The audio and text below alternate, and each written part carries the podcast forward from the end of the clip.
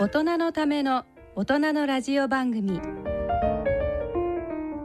大人のラジオ。ご機嫌いかがでしょうか？東京肝臓友の会の米澤敦子です。毎月第2週のこの時間は肝臓に焦点を当ててお送りしています。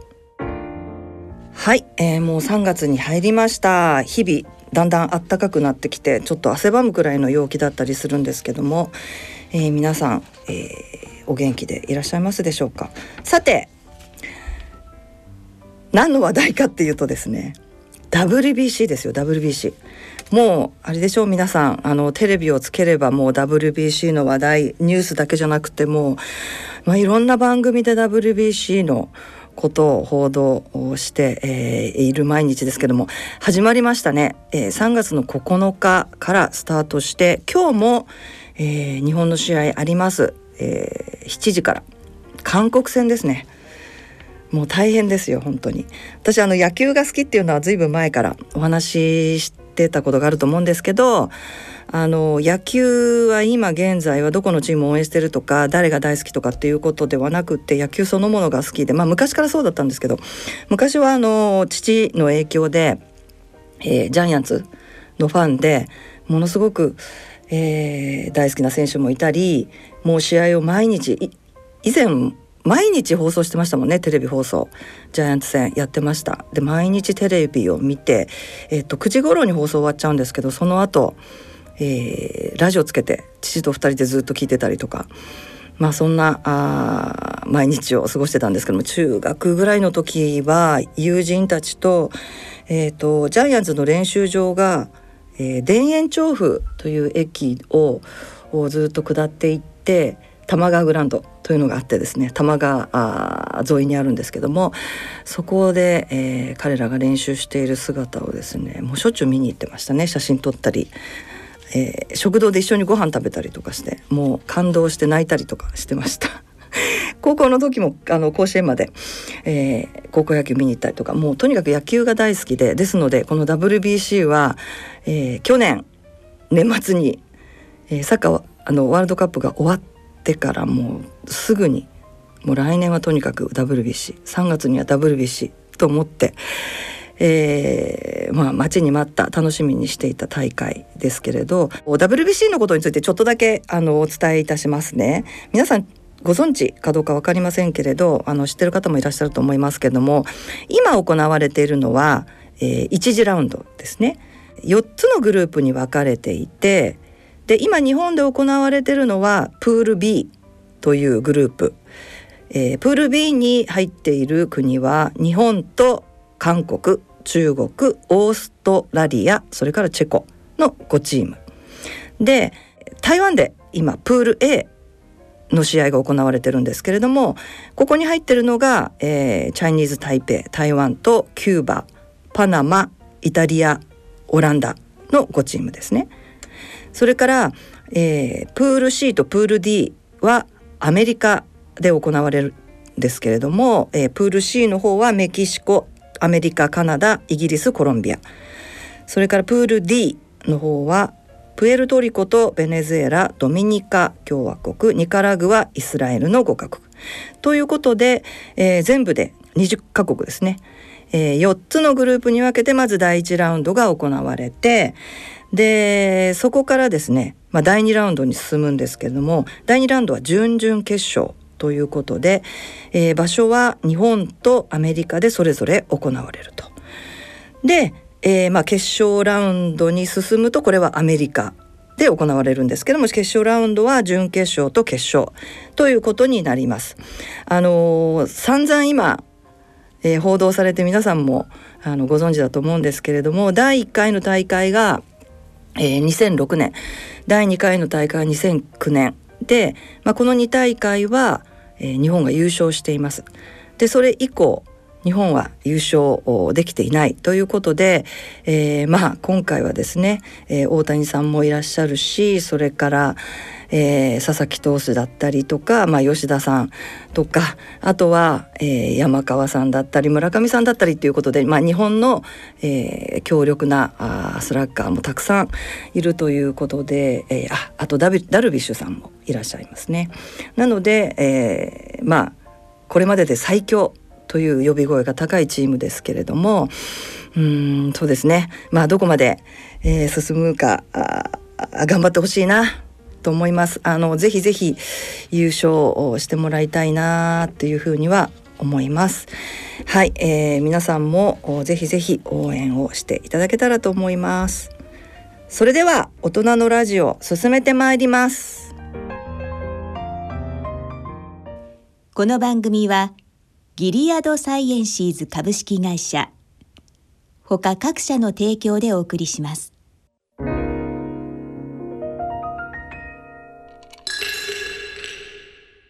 C 型肝炎のない明日へ。自分は C 型肝炎だけど肝臓の検査値が安定しているから放っておいても大丈夫。そう思っていませんか？検査値が正常でも肝硬変肝臓がんへ進展する場合があります。今は飲み薬のみで治癒を目指せる時代。まずは専門のお医者さんに診てもらいましょう。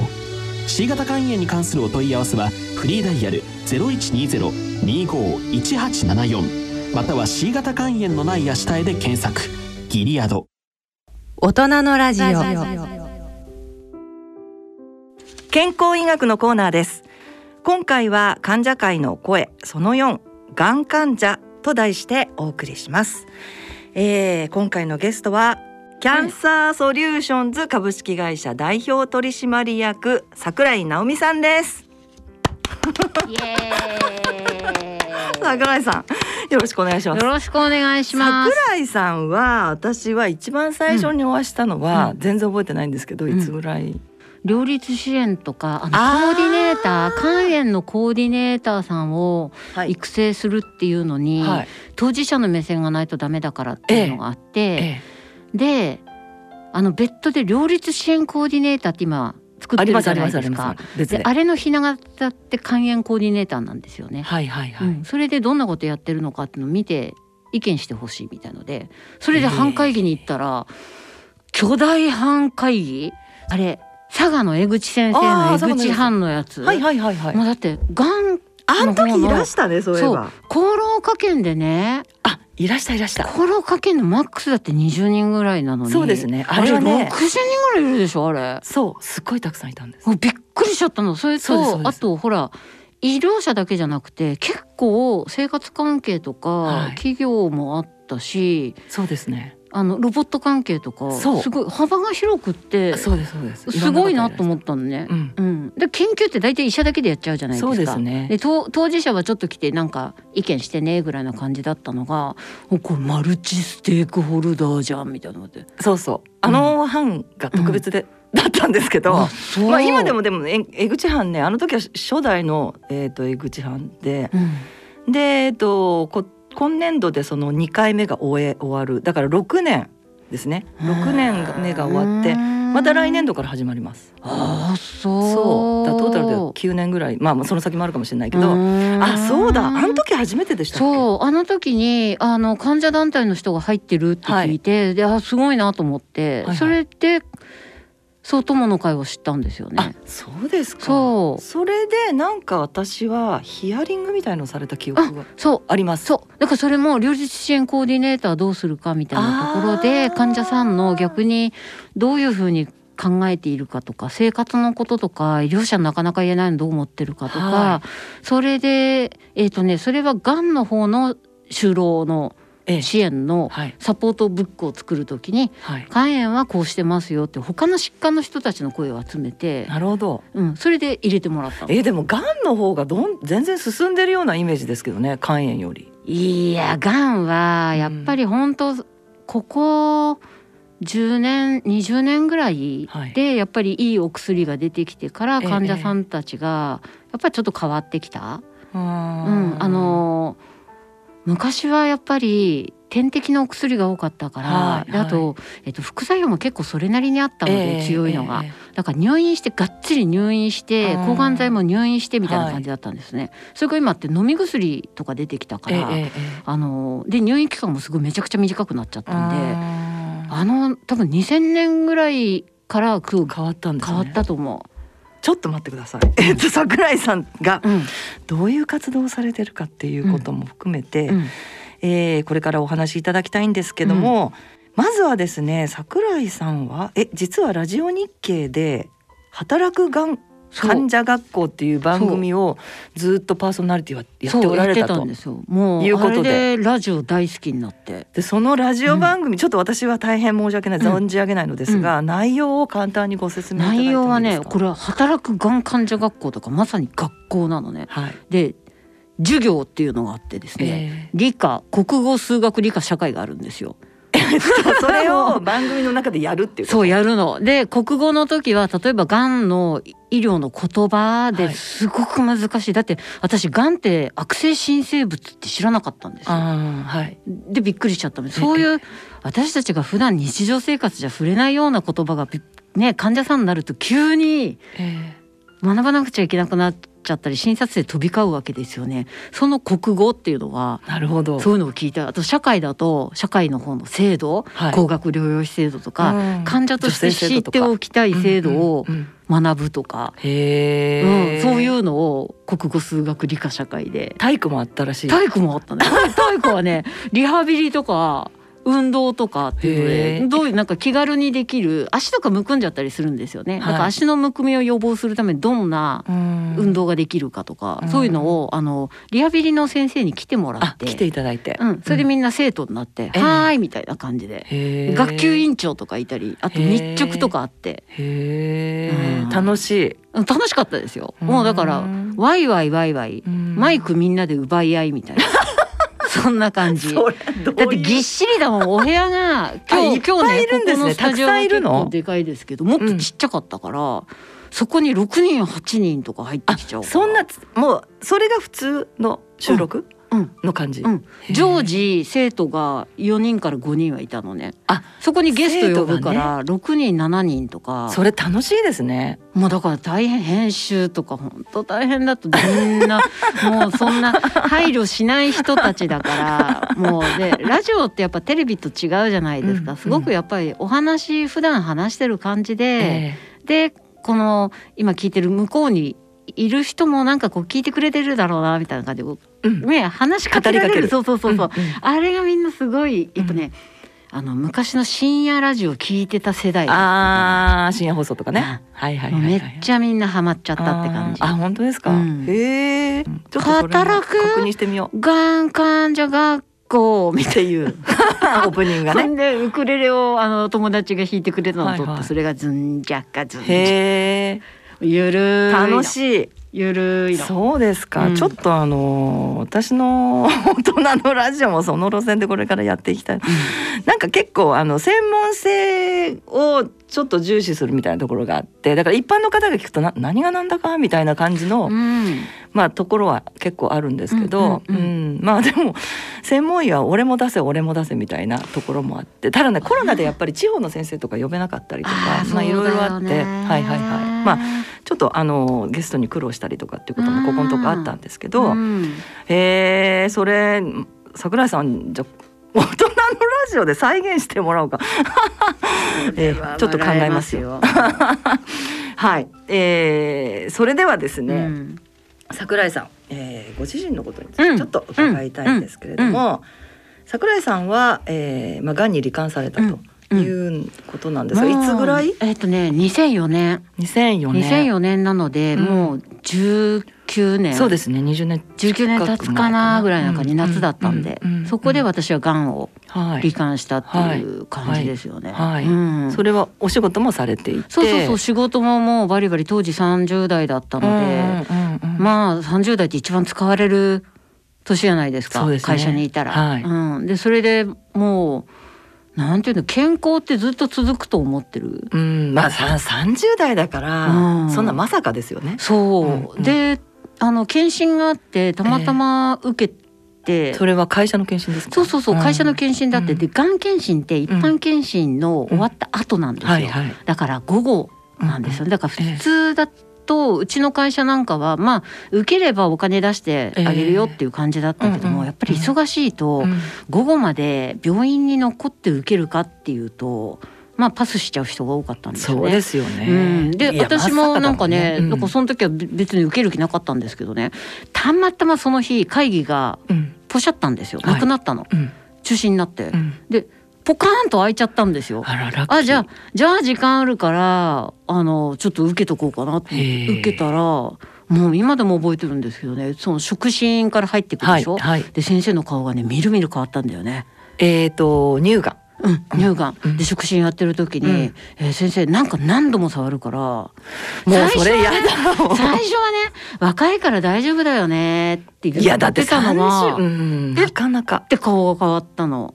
でおかしいなと思ったから「えなんかあるんですか?」って言ったら「うんちょっと待ってね」って「気がついてないよね」っていうか「全然気がついてないです」って言って、うん。それでもう最初冗談言ってたのにもう真顔になって、うん。もう本当先生の顔だよね。うんうん。になって、うん。いや今日この後で下で検査をちょっと追加で受けて、であと他にもいくつか受けなくちゃいけないから、うんうん。それはその時に決めてねみたいな感じで、うん。検診センターだから、うん。そこまでできないから、うん。それ外来の方で決めてねみたいな、はい。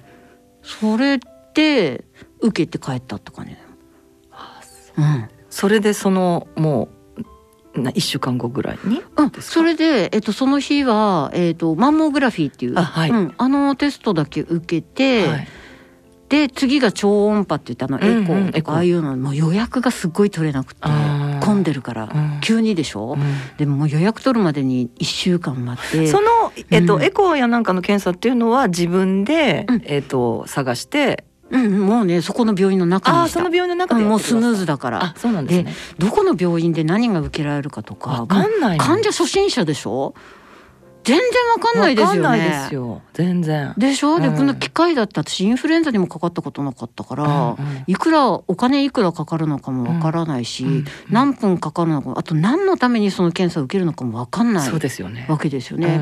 でもなんかとにかくベルトコンベヤーみたいに乗った感じうんで、うんうん。次これ受けてこれ受けてみたいな感じで。じやってくださったんですね。そうそうそう、んでもね、うん受ければ受けるほど全部外れくじ、あうん、だからこれはやばいなって感じ。ーでそれがえっ、と何？2004年にそれ2004年。で確定診断されたのは、うん。そこでもうじゃあうんとね確定診断が出るまでには私は1ヶ月半ですね。あそんなにだかかったん割ですか？とうん。えっ、とねがんの中じゃどっちかな？でもねそれも、うん。最後ね CT 受けたでしょ、はいはい。エコー受けたでしょ？マンモグラフィー受けたでしょ、うんうん。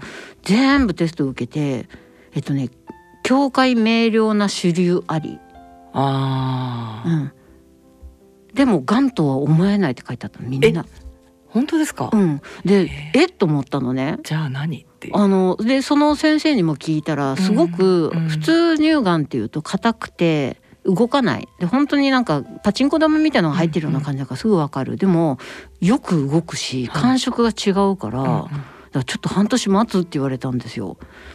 だけどねもうね地獄なわけですよ患者さんにとっては。ですよ。うん、もう待ってんのが嫌なの。やだやだ。でももう仕事集中できないしうん昼休みなんかにずっともうなんか生存曲線とか見ちゃうし。ああもう不安でしょうがあないですよね。あもうもうもうもう。で家族にもうん。確定したら言おうと思ってたんだけども、うんやっぱね、心配かけさせるからななんて思って、うんうんなのであの2週間ぐらい耐えてたんですけど、うん。もうねえっ、と CT 終わった後でもう無理と思って、うん。うん、もう2週間ちょっとずっと我慢してたんだけどもう無理だから言うわって言って、うん。ず実は引っかかっててって言って、うんそんで、えー、と再来週か結果を聞きに行くから一緒に来てって言って、うん。それでついてきてもらった感じですね。うんでそのまあもやもやして分かんなかったんで、うん。まあ、最終的には細胞診って言って細胞を取ってもらって、はいはい。まあ、そしたら、まあ、旦那と一緒にね診察室入ったら、え看護師さんが3人ぐらいいてえ、うんもうその瞬間にあダメだわこれと思って。そういうの嫌ですよね。入る前からもう言われる前から分かるな感じになっちゃうかねっていう感じですよね。そうで悪性新生物ですって言われてで分かんなくってうん「エイリアンですか?」っていう。もうボケをかましましたよもう「エイリアンですか？笑っちゃいそれは」って「除菌すればいいんですか?」って言って違います。悪性腫瘍です。だから先生はオブラートに包んで私言ったつもにり。そっとうん。そっと差し出してくれたの全て打ち返し。何ですか？それは。わかんないですよ。わかんない。でもやっぱりがんって言われちゃうその響きとかね。言われてしまったその患者の思いをおそらく先生は教えはかってそうだ言ってくださったんじゃないかな、でもなおさらわかんないよねみたいな、三段落ちよね。え悪性新生物悪性腫瘍がんうん。えそれってがんですか？そうですがんです。でがんだったから。やめて。もうやめてくだささい。それがそうねそう米沢さんの話だとそれだって準備だったのかも。本当そうかもしんない。うん。うん、まあおそらくまあうちあた私たちのところね相談だったりとか、まあ患者もやっぱり患者さんもね、あのいっぱいいますからねやっぱりがんって言われた時にまあそのがんじゃないけどさ、いやもう本当に私死ぬんだって思ったとかね、うんそそうそうそう。だからまあそういうのをなんとなくオブラートに包みたかったのが逆効果みうたいな。逆効果。でも人を見ないとダメ。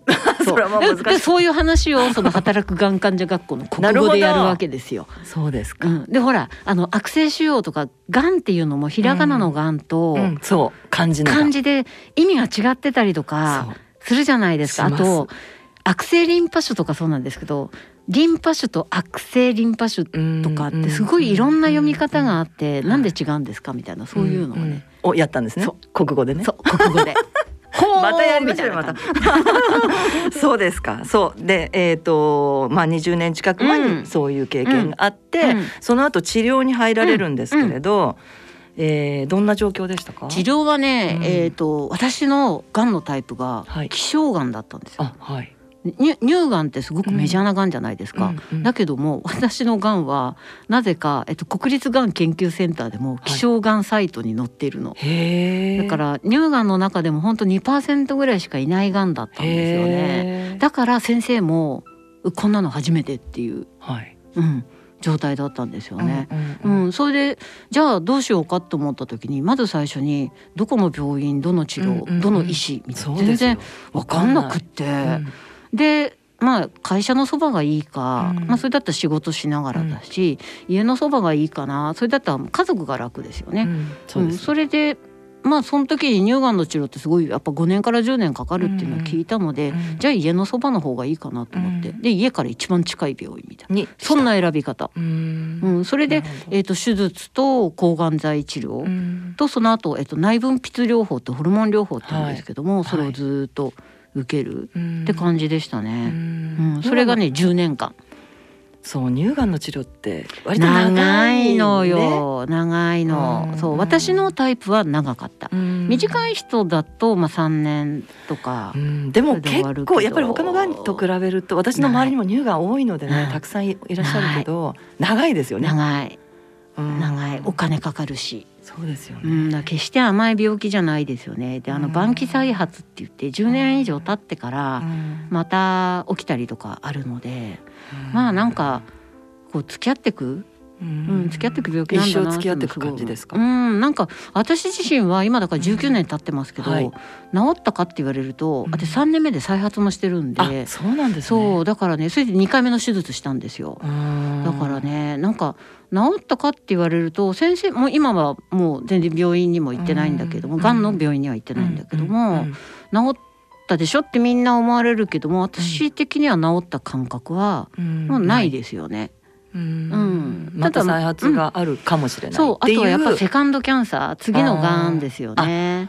なるほど。うん、やっぱり今はね私も20年前だからそれこそ今50代になってきてもう普通にがん年齢っていうのに入ってきてるんで、はい。他のがんとか、うん、またねああいうショッキングな出来事とかってうん。またやん、うんあるんだろうなって思ってるんで、うん。うん。まあそのための備えじゃないけどちゃんとしなきゃなっていう感じ。なるほど、うん、そうですね。まあでも30代だからやっぱり年齢的にはすごく若いからそうね。その思いみたいなのはどんな感じでしたかね？やっぱりそうがんだって分かった時。うん、まあねあの人の都合病気って人の都合を聞いてくんないんだなと思った。あうん、突然やってくるしあとなんで今？なんで私、ーうんうん。うん、それは思いますよ。米沢さん思いませんでした、うーんと思いました、うん。なんでとはなんでって思いますよね。だって世の中に人間なんてたくさんいるのにあと人生のタイミングもあるじゃないですか、うんうんうんなんで70歳の私じゃなくて、うんうんうん今の私なんだろうとか、うんやっぱりいいつか何かの病気ってするけれども、うんうん。なんで今なのかなとかっていうのはすごい思いましたね。そうですね、うん。私も35の時に C 型肝炎って言われたので、うん。ただ私子供の時にうん。結構大病をしていて、うん。2年間ぐらい入院したりしてるんですよ。あそう。そうなんですよ。でそれもあって、うん。なんだろうな結構ちょっと達観してるっていうか、うんうんうん。うん。でそっちの病気はあの腎臓悪かったんですけど、うん。そっちの病気は割と落ち着いていたところに、うん。その C 型肝炎だっていうのが出てきて、でそっちの治療やんなきゃいけないみたいなところになってそれ一体何？で今度感染症じゃないですか。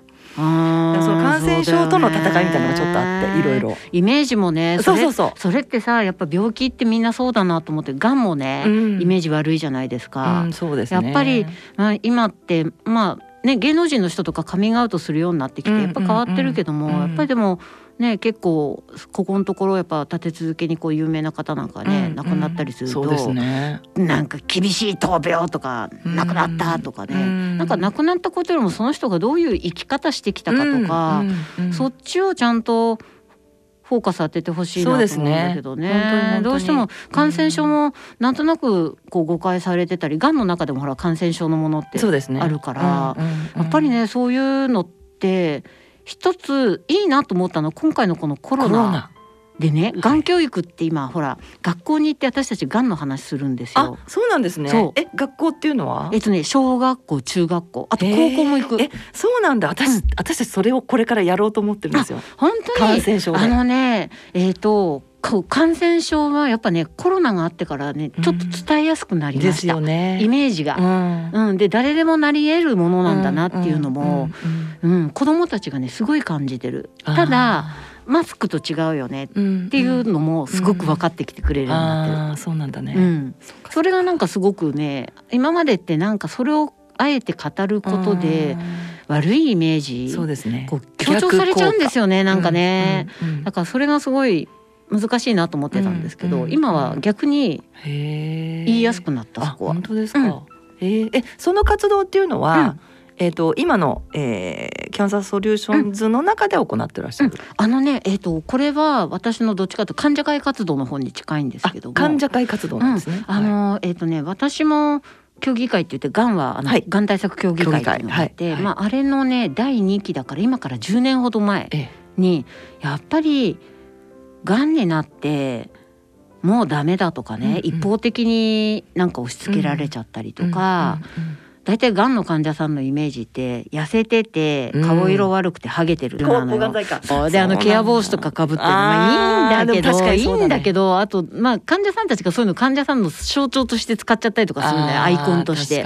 いいんだけど多くの人は普通に会社でそうですよ。そう普通の格好してがんの治療を受けてたりとかするわけだからだって今だって別に脱毛しないお薬いっぱいあるからね。うんうんうんうんでやっぱりねすごく状態が悪い時のイメージで上書きされてないんですよね。なるほど。それでね子供たちもやっぱそういうイメージ持っちゃってるからああのなんか病気が怖いっていう風になっちゃう。のそこから、えー、ともっと知ってもらおうっていうので、うん文部科学省も学習指導要領変わって。でがんに関する教育をすることってなってるんですよ。命の生きることとか。そうですか。それでね小学校中学校はもう指導要領の中入ってる。だから教科書の中出てるの。へー。そう指導要領に入れてもらうような働きかけみたいなことをやられた？あの法律の方とうん。計画の方とにできて、うんうん。それで、えー、と文部科学省もそこに入って。それで30年ぶりって言ってたよ。前はあの HIV の時。え HIV で初めてみんなが HIV のことを学ぼうっていうのはいはい。で教科書持って、ええで30年ぶりに今度はがんっていう特定の疾患のが入ったって言ってて。へえ、それで行くんですよ。そうですね。でもね私はそこに行く時も、うん。がんの話はもちろんしますけども、うん。でも患者が行く価値ってそこがんのことを知ってもらうことだけじゃないと思ってるんで、うん私はいいつも言うのは多様性とかね、うんうんうん。こういうことをきっかけにして、うんもっともっと、あのいろんなことを学んでほしいっていうのと、うん。あとやっぱりもっと助かるようにしてほしいからみんながうんどんな場所でもいいからできることあるから考えてみようねみたいな話をしてくる感じ。ううんん。なるほど。面白いですよ。へえ。そういうのがねいいですもう本当になんかそうですか。んこう治療を受けてた時から今まででなんかね病院の中だけでの問題がすごく社会にもにじみ出してきて、うん。でそれが今学校とか、うん。病院の外の方の話が多くなったかな。うーん桜井さんはちょっとあの聞いてる方がね、うん。あの混乱しちゃってるかもしれないんですけど、うん。そのキャンサーソリューションズっていうそのこれはだから企業になるわけですよね、うん。会社になるわけですよね。でそこで行っている活動っていうのはその患者会今おっしゃったよううなん。患者会の活動というのとそれ以外にやってらっしゃることもある、うん、株式会社なの。ですよね。患者株式会社なの。うんうん、うん。でそこは、えー、とじゃあスタッフの方が何名かいらっしゃって。でちゃんとボーナスもらったりとかして。いいな。あ すごい少ないよ。だって普段みんなねあのやっぱりえっ、とパートさんで働いてるんですよ。うん、だけどすごく一生懸命働いてくれてて、うん、なのであのちゃんと働いた時には、うん。あのボーナス出せる時出せる時はねうん。少額でも出したえー、りとかしてとる。基本的にはあれですかね、えー、とパートナーがどこか外部と組んで何かき、そう。えー、と事業を行っていくってことですかね。う。ん。そういう感じですね。うん。で、えっ、となんていうか患者さんが支えられるだけの立場じゃなくて、うん。私たちのそのがん体験とかうん。病気体験っていうのをなんか価値にできないかなと思ったんですよね。うん。うん。っていうのが私がこの二足のわらじって言ってるんですけどね、え。まだあの別の会社でその治療しながら働いてた時に、まあ、うん。うん患者会活動をちょっと始めた時かな、ーうん。あのあるね、えー会社さんからはい。アンケート用紙見てほしいって。えで監修してほしいって言われたんですよ。はいはいはい。で私それ自分で仕事でそういうのやってたから、うんうんうん。なのでまあやりますよねその。はいはい、でこれ返したらばなんかあの回収率とかすごい良かったんですって。今までだと大体ああいうのって紙ベースでやったりとかうん。1割ぐらいしか返ってこないのが、うんうんまあ、2割ぐらい。だと自由記載欄にすごいいっぱい書いてくれたみたいなのがあって。でよかったからまたみたいに言われたのね。でそれ私全然ボランティアでその時いいですよとか言ってたの、はいはい。2回目の時はねえ？これってですよね。仕事じゃんと思ったんですよ。そうですよね。ふと気がついて、うんうんうん。えこれって仕事だよねって。えだったらこういうことをなりわいにしたっていいんじゃないと思って。でこれはんだ患者会の NPO 法人特定非営利じゃなくてうんこれ営利でいいじゃんと思って、うんで株式会社、なるほど。うん、にしたって感じ。だからりやすい。ち今スタッフ12名いるんですけどみんな元々が全然違う、ううん。ん、証券会社いたりとか、うん。あのトイレのメーカーにいたりとか、ううんんみんなバラバラ。皆さんあれですか？当事者患者さん当事者。ですか、あうん。なるほど。うんそうですね。やっぱり当事者ではないとっていうところはやっぱありますかね？うん。うんうんうん。なるほどなるほど。そうか。まあ私たちもそのねあの製薬メーカーと組んでいろんなことやったりとかっていうことは随分やってるけど、うなかなかその NPO の枠から一歩こう出ていくっていうことがすごく難しいので、まあいろんな意味で、そうそうそうそうそうそう。だからすごく、く明確でいい、まあ、企業体っていうのはすごくいいなっていうのはうん。私は羨ましいやいです、ね。なんかねもう本当そこは自分もびっくりしたんですけど、うん。一回ね、うんああいうのって大体代理店さんが入っちゃってるんですよ、うんすごく大きなうん代理店そうですよさんがね。それで自分が患者の時どう思ってたかって言ったら、うん全然私たちの言葉で語られてないでしょ、うんそうそう。医療目線なんだよね。でいやーと思っててありがたくもらうけれどもほとんど読まない。うんうん。でそれが自分たちが初めて私たちはこういう本が欲しくてこういう情報が欲しいから必要なんですって言って企画書を持ってって、うん。まあ、そこにチャレンジしてくれた企業がやったんですよね。そしたらもう嬉しい悲鳴で、うん。うん相談支援センターとかに置いた瞬間になくなるんですって。そりゃそうですよね。もうどんどん患者がそれで結構受けちゃったのは、うん。えっと、予定していた予算が印刷費で全部消えちゃって私たちは何もメリットがなかったっていう、金銭的なね。うん。だけどすごく手応えを感じました。そこから変わったかななるほど。うん、で企業さんがもうそこであこれは違うぞということから、まあ、続けてずっと。うん。それがなんか今広がったなっていう感じ、ううん。ん、設立はいつぐらいですか？設立はね、えっと、2009年がん。になられたのが2004年でしょ？そう。だからその5年後にも設立されたってことですよね。う。ん。うん、すごいよね。うん。自分でも思っ15年たあっという間だ、そうですか、えー。こういうなんか患者さんが企業に行って自分の体験話したりとかっていうのもそれもすごい価値があることだから、うんうん。まあ、個人の借金でなくてちゃんとそれが就労支援につながったりとかできるようにっていうふうにやってます。もともとはやっぱり就労支援が、うん。まあしたいっていう感じ。そう。だからうち冊子なんか作る時も、はい。絵とか文章とかも全部当事者でライターの経験があるとか、うんうんうん当事者でイラストレーターやってますとか、うん。そういう人にお願いするんですよね。そうするとねやっぱね違うの描いてくる絵が、そうですよね。うん、わかるでしょ？なんか機械一個でも全然違うの。あ。ーそうですよね。うん。うん、そうですよね。うん。ようやくあれですね私たちなんかはまあそういうところに目を、目があ向いてきたみたいなうんうん。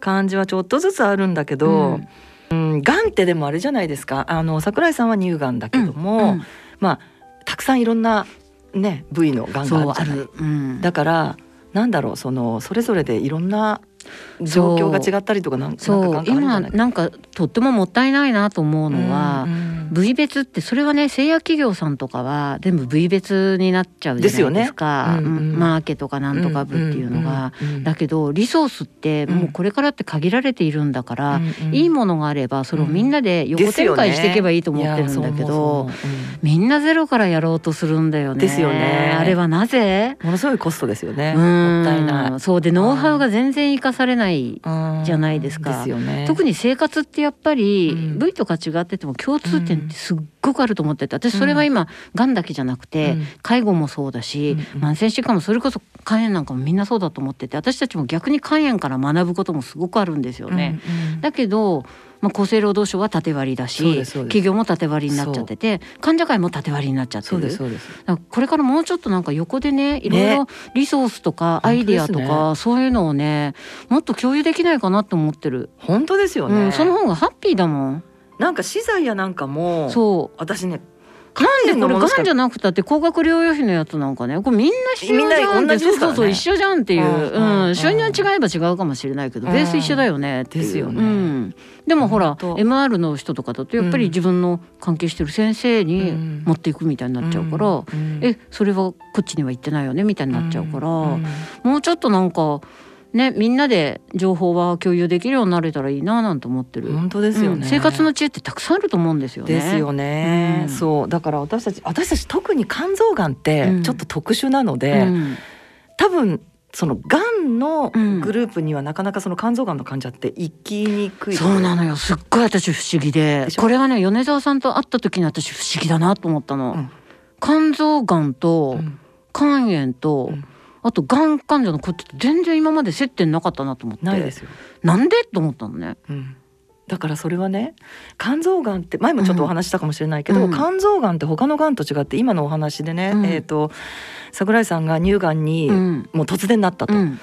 いうのではなくて肝臓がんってもう予測ができるのでまあねだからだから例えば私たちはウイあのウイルス性の肝あの肝炎でうん。B, B 型肝炎 C 型肝炎でうん。それで肝硬変になってそれで肝が発症するみたいな、うん。そういう進展の仕方があるじゃないですか、うん。それもみんな分かっているので、うん。予測できるわけですよ。うん。で肝硬変進んできたらあがんできちゃうなっていう予測がね。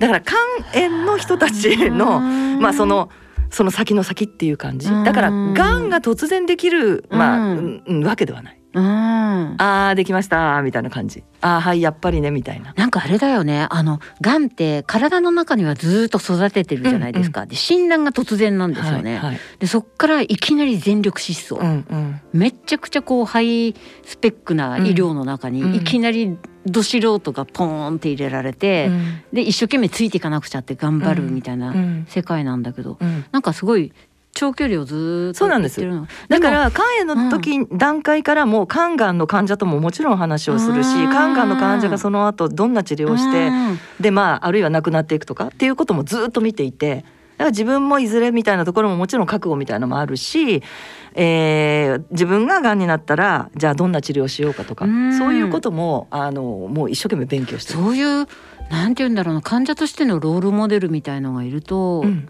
なんか絶望だけじゃないですよね。そうですねうん、それはすごく大きいと思うな、だからどう生きるかみたいなのがありますよね。そう。あとその中での生活の工夫とか知恵とか、うんうんうんうんあとコミュニケーションの問題って多いじゃないですか。ね。やっぱりどう言うっていうね。どう自分の配慮してほしいことを理解してもらうとかってすごいいろいろうん。ありますよね。だから患者の中で患者同士で学んでいくみたいなところがあって、まだ最終的に亡くなったりするとやっぱりああ残念よね。自分もそうなるかもしれないっていう思いはあるんだけど、うん。でもうーんなんだろうなその人の生き様をずーっとこう一緒にね見てくる見てきたみたいなところもあるのでね。うん。そういう意味では勇気づけられたりとか、ううん、あのまあ残念ではあるんですけどね。残念ではあるけどでもなんかうんその生き方から学ぶとこっていうのろってはありますごくありますよね。結構だからみんなサバサバとがんできちゃったんだけど、まあちょっと私も就活始めてるのよね、今ねみたいな、なまあ、そういう方もたくさんいらっしゃるし、ううんん。で治療のこと本当にみんな前向きに考えるんですよ。あの年齢たあ私たちのあのがんってみんな結構年齢高いのでだからうん70代とか、うん。うん、80代ぐらいでうん。もすごく一生懸命勉強してる。ううんんうん、それでこういう治療をやりたいんだけど私できるかしらとかどの病院でできるかしらとかね。みたいなのはありますね。やっぱあれですよね。患者歴が長いから、うん。その自分の中でのノウハウもそうだし情報もそうだし医療との関わりもすごい長いですよね。そうですね。そうそう。だから慢性疾患なんでね。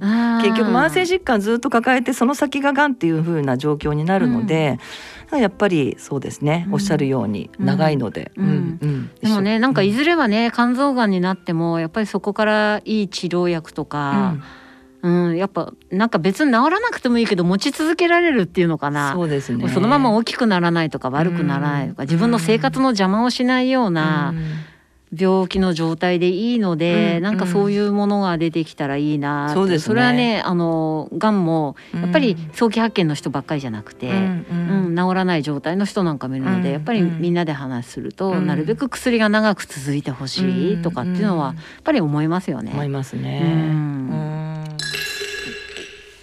それではここで音楽をお聴きいただきましょう。桜井さんからのリクエストで YMO の維新伝心。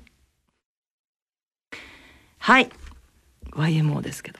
YMO ですよ。はい、これは。イエローマジックオーケストラ。はい。米田さん聞かれてましたいや、こもうすごい好きです。れねえ。で、私やっぱり、この間亡くなりましたけど、幸宏さんがうん一番好きだったので、ねえすっごいショックでした。すごいさファッションもそうだけども音楽性とかも含めて考え方とかすごいやっぱ影響受けましたよね。受けました、受けました。あの時、本当に、私まだだ10代だったので、うん。うん。桜井さんもっと若いかもしれないんだけうど、んうん。そうそうそう。だからねすんごい影響。テクノミュージックっていうね、こうた今までって叩いたり弾いたりな世界がああいうなんていうの鍵盤とかパソコンの中で音楽作れてってすごいなみたいなね。衝撃的でしたよね。びっくりしましたね。そう、うんなんかこれはねずっと、あの入院中に入院中とか抗がん剤治療とかやってたらやっぱ不安じゃないですか、うんこれ聞いてほしいなとか思うし、うんうんうん。これから自分どうなっていくのかなとかね、やっぱり死ぬこととか頭の中よぎるじゃないですか。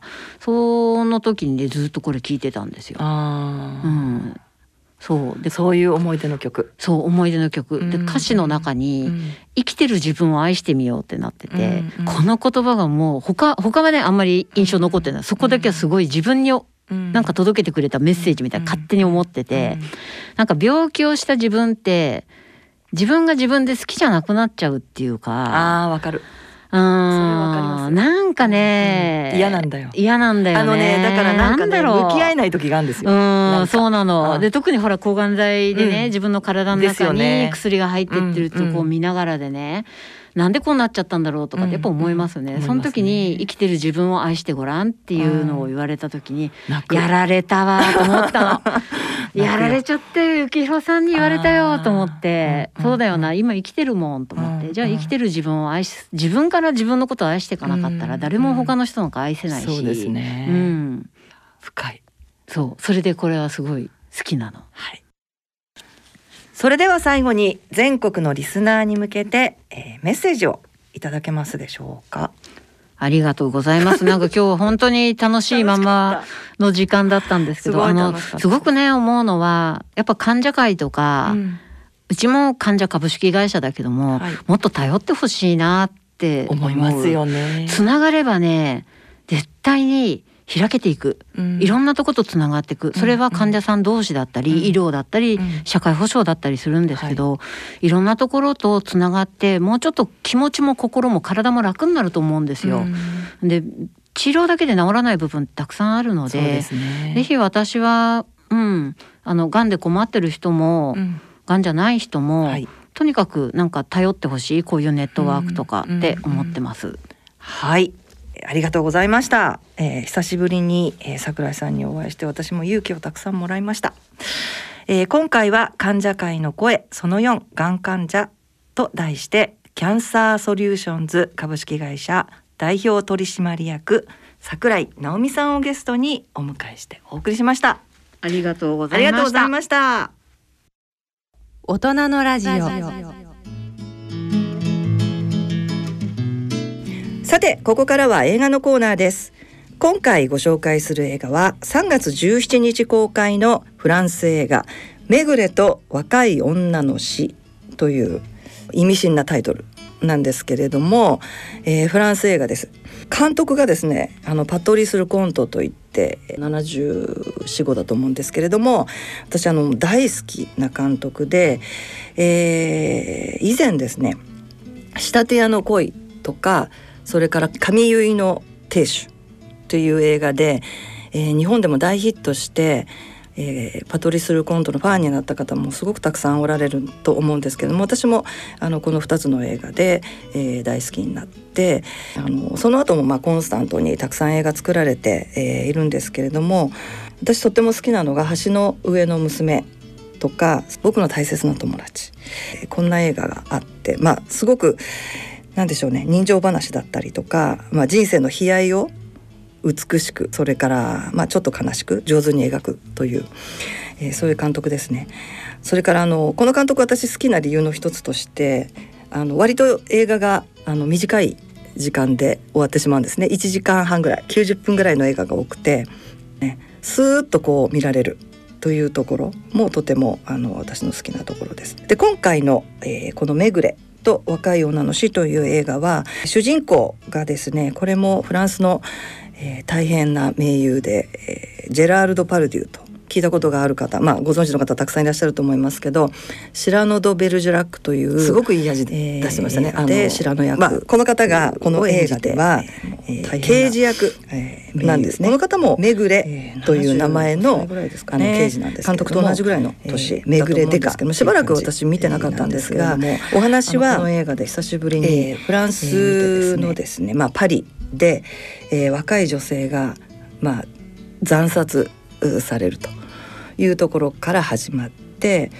でこのめぐれ刑事がその事件を解決するために、まあ、たくさんいろいろな人と会ったり捜査を進めていってで、まあ、最終的に、まあ、事件が解決するのかしないのかというお話なんですけれども、まあ、内容としてはすごく単純なお話なんですがそこに出てくるいろいろな人たちがまたこれがすごく味があって、えーとってもいいんですね。でこのめぐれさんとのやり取りだったり会話だったりですね、えーそれがまたすごくいいんですけれども何でしょうねさりげなく淡々としてるんですけども結構グッとくるというような。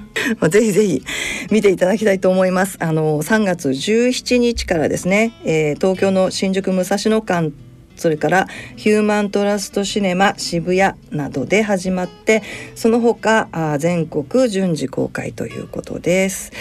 はい、えー以上「めぐれと若い女の死」をご紹介いたしました。大人のラジオ C 型肝炎のない明日へ自分は C 型肝炎だけど肝臓の検査値が安定しているから放っておいても大丈夫。そう思っていませんか？検査値が正常でも肝硬変肝臓がんへ進展する場合があります。今は飲み薬のみで治癒を目指せる時代。まずは専門のお医者さんに見てもらいましょう。C 型肝炎に関するお問い合わせはフリーダイヤル0120-25-1874または C 型肝炎のない明日へで検索。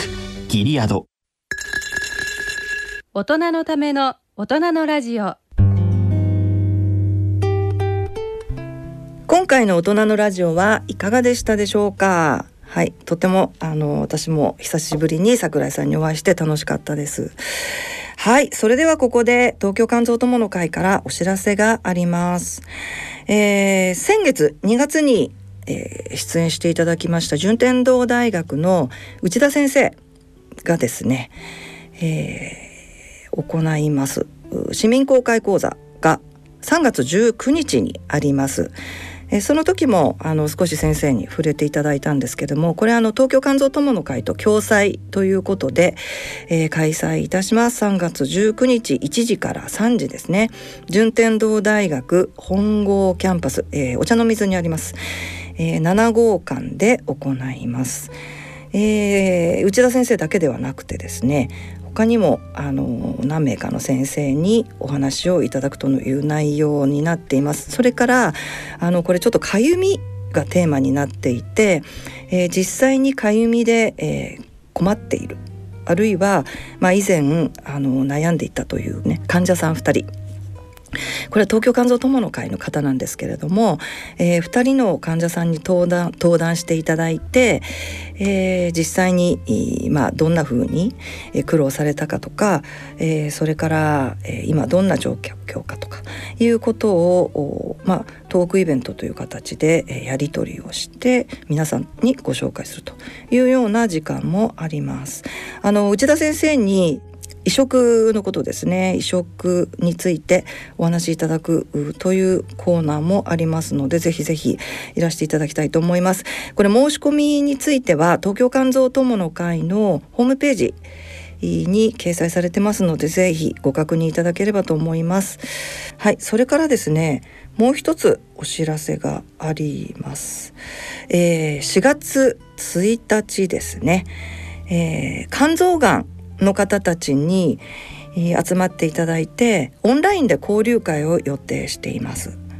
はい、あの肝臓がんになられてる方でもそれからえー、治療をして治した方でも結構ですしそれからご家族の方あでも結構ですけれどもちょっと対面というふうにはなかなかあまだいかなくてですねオンラインで、えー、開催したいと思っています。詳しくは東京肝臓友の会のホームページをご覧いただければと思います。4月1日土曜日1時半から3時まで、えー、行う予定です。それではお時間となりました。ご案内は私米沢敦子でした。次回の放送までさようなら。この番組はギリアドサイエンシーズ株式会社ほか各社の提供でお送りしました。